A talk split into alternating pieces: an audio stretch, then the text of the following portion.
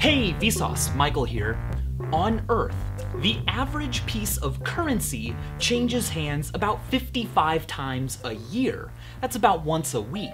With that kind of turnover, it's safe to say that statistically, in the United States, out of every 100 pieces of currency, one was most likely touched in the last year by someone who within the next year will commit murder. But how much cash, how much physical currency is there on Earth? First things first, how much cash is inside a bank? Well, according to the FBI, the average successful bank robbery involves $10,000. But that's usually just currency from the teller's tills. In their vaults, the average bank might have anywhere from $10,000 to $100,000, with some larger banks at times carrying as much as a few million in cash. But what about in our homes? How much loose change do we all have scattered on dressers or lost under cushions? Well, it's tough to accurately figure out the exact number, and many of the estimates vary. Last year, Lloyd's TSB announced that in the UK, the average person has about 14 pounds 15 pence just lying around. A recent survey by Visa looked at a bunch of countries and included cash left at home, the office, and in the car. Their figures are a tad higher, but agree with the US Treasury's estimate a few years ago that the typical US household has 90 to $100 just laying around. Which means that if just everyone in America scrounged up all of their loose change and put it in one place, they would have $15 billion. That's enough to fund 357 more seasons of Arrested Development. But we are asking about how much cash there is on the entire planet. Well, that amount has a special name. It is called M0. It's an aggregate of all coins and banknotes. DollarDaze.org's most recent estimate values this total amount, considering all currencies and countries, at just slightly over the equivalent of 5 trillion US dollars. That number, the value of all of the currency on Earth, M0, is huge. But believe it or not, it represents less than 10% of all of the money we humans have available to spend right away. To explain, we should look at how money is born. In pretty much every country on Earth, one of the ways new money can be born involves a central bank. Now, let's say that in our country, the bank is run by Jake from Vsauce 3. He's really smart and he pays close attention to our economy. If he feels that an increase of the money supply would help us, well, he can just make more money. It's that easy. It doesn't need to be printed as currency to be born. The next step involves the commercial banks, like the Bank of Vsauce. These are the banks that you and I use.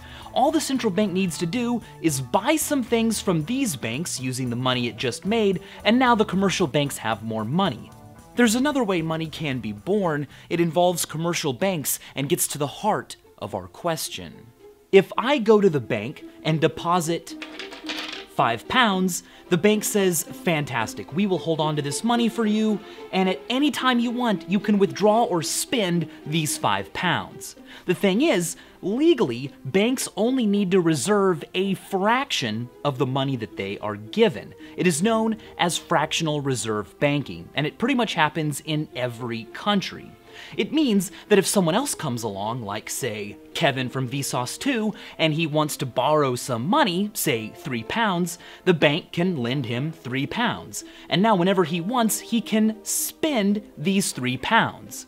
But here's the thing Kevin can spend three pounds, and I can spend five for a total of eight, despite the fact that there are only five pounds in the bank. New money has been born. And if we want to count all of the spendable money on Earth, we are going to need to include this type of money, the kind that fractional reserve banking creates. If we include that kind of money, we are now talking about a number much larger than M0. Economists call this figure M1. M1 includes all physical currencies as well as money that people can access quickly, like money in checking accounts. Globally, across all countries and all currencies, M1 is estimated to be the equivalent of 25 trillion US dollars. M2 is an even broader definition of money, and it includes things that you can't necessarily spend right away, for instance, savings accounts or CDs under $100,000. M2 globally is currently estimated to be the equivalent of 60 trillion US dollars. Finally, M3. This is a broad definition of money that includes all currencies, banknotes and coins, checking accounts, savings accounts, small CDs, and really big long time deposits. In the American economy, the Federal Reserve doesn't even report this figure anymore, but as a measure of eventually spendable wealth, it's real, and if we consider M3 the global money supply, that gives us a figure that is equivalent to 75 trillion US dollars. Of all that money, how much of it is yours? Well, last week over Twitter, Mark Bodie introduced me to globalrichlist.com. Enter your salary and figure out how you stack up against everyone else on Earth. By the way, you can act just like a central bank and control the money supply yourself. It is illegal, but you can technically increase the money supply by counterfeiting, and you can decrease the money supply by subtracting money. For instance, burning it.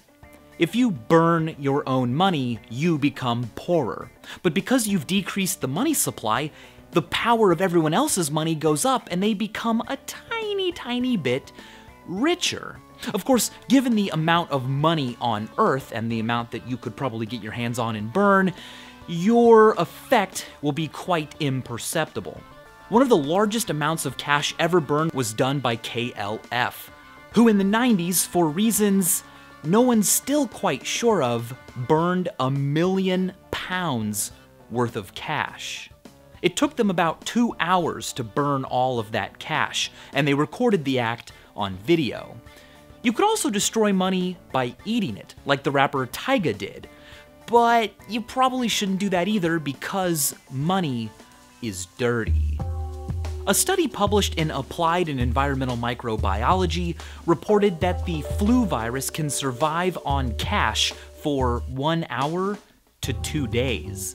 And other studies have found that about 7% of cash carries viable strains of dangerous bacteria, like those that cause pneumonia or those that come from feces. That is a lot of germs, and those germs might be high. Studies have found that 92% of banknotes are contaminated with traces of illegal drugs, typically cocaine. In London, that number has been as high as 99%. All it takes is for a few exposed banknotes to circulate normally for all of the cash to become contaminated. Locked within the fibers of a banknote, there's an average of 28 micrograms of cocaine, which means that in 5,000 banknotes, there's enough cocaine for an entire line. These drug traces are nearly impossible to remove from banknotes, so there's little risk of the drugs transferring to your skin. However, they can be detected by drug sniffing dogs, and on more than one occasion, courts have forced police to return confiscated cash because even though drug dogs detected drugs on the cash, that's just how cash is. As if that wasn't enough, cash is also not nutritious. Termites can eat cash, but to us humans, the ones who love this stuff so much, cash as we know it today, and for that matter, money, doesn't really have any intrinsic value. In a post apocalyptic world where nothing was stable and survival was a challenge, food, clean water, ammo, weapons, antibiotics, machines, fuel, the trade and exchange and gifting of those types of things would be our economy. When what you use as money has an intrinsic value, it's useful in and of itself, it is known as commodity money. It can also include precious metals, like gold, whose rarity makes it likely to be accepted by other people for goods and services. Now, when you can safely store all of your commodities in one place and you don't need to defend them or lug them around everywhere, representative money often makes more sense. Store your valuables in a trusted place like a bank and get some slips of paper from them saying, Yeah, I own that stuff. Now you can walk around with some easy to carry slips of paper and use those to buy the things that you want. We are now closer to what we call money today.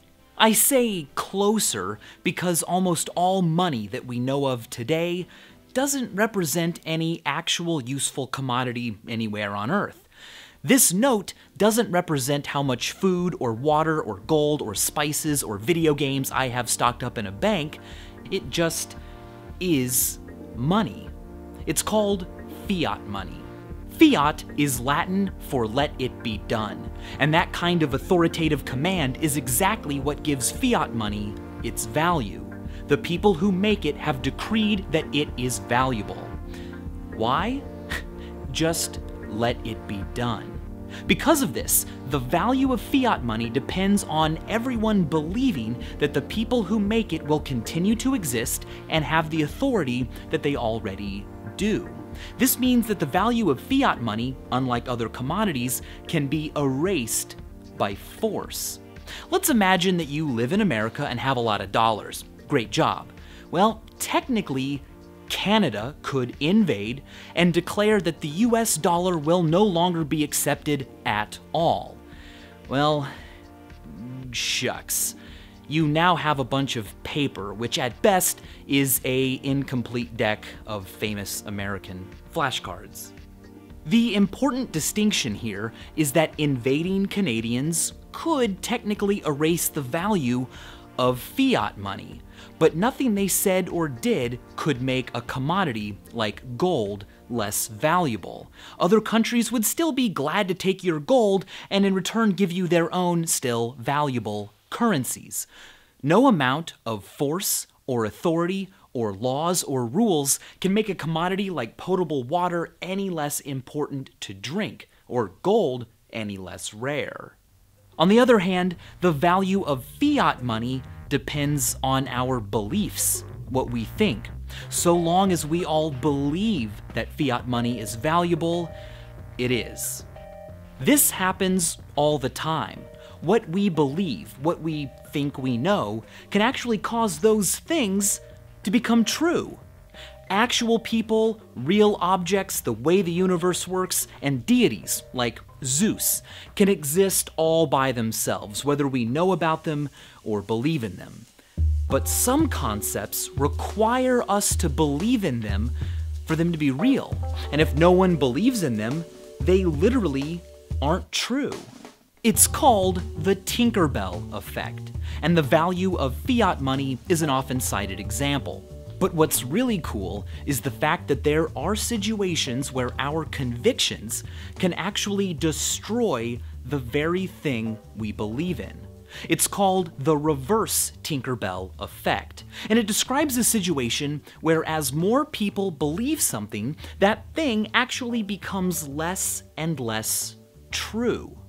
For example, the idea that driving a car is safe as more and more people believe this, more people will go out driving, and they are likely to drive less cautiously, ironically, making driving less safe. Another example would be the idea that in an election, your vote matters. As more and more people believe this, more people will go out and vote, and the individual weight of each vote will go down. It took hard work and tools to build civilization and find cures and explore our solar system. But we should keep in mind that without doing anything at all, we are still capable of creation. By merely believing in something, we can make it actually, truly real. Other things can actually be destroyed if we merely believe in them. Can you believe that? And as always, thanks for watching.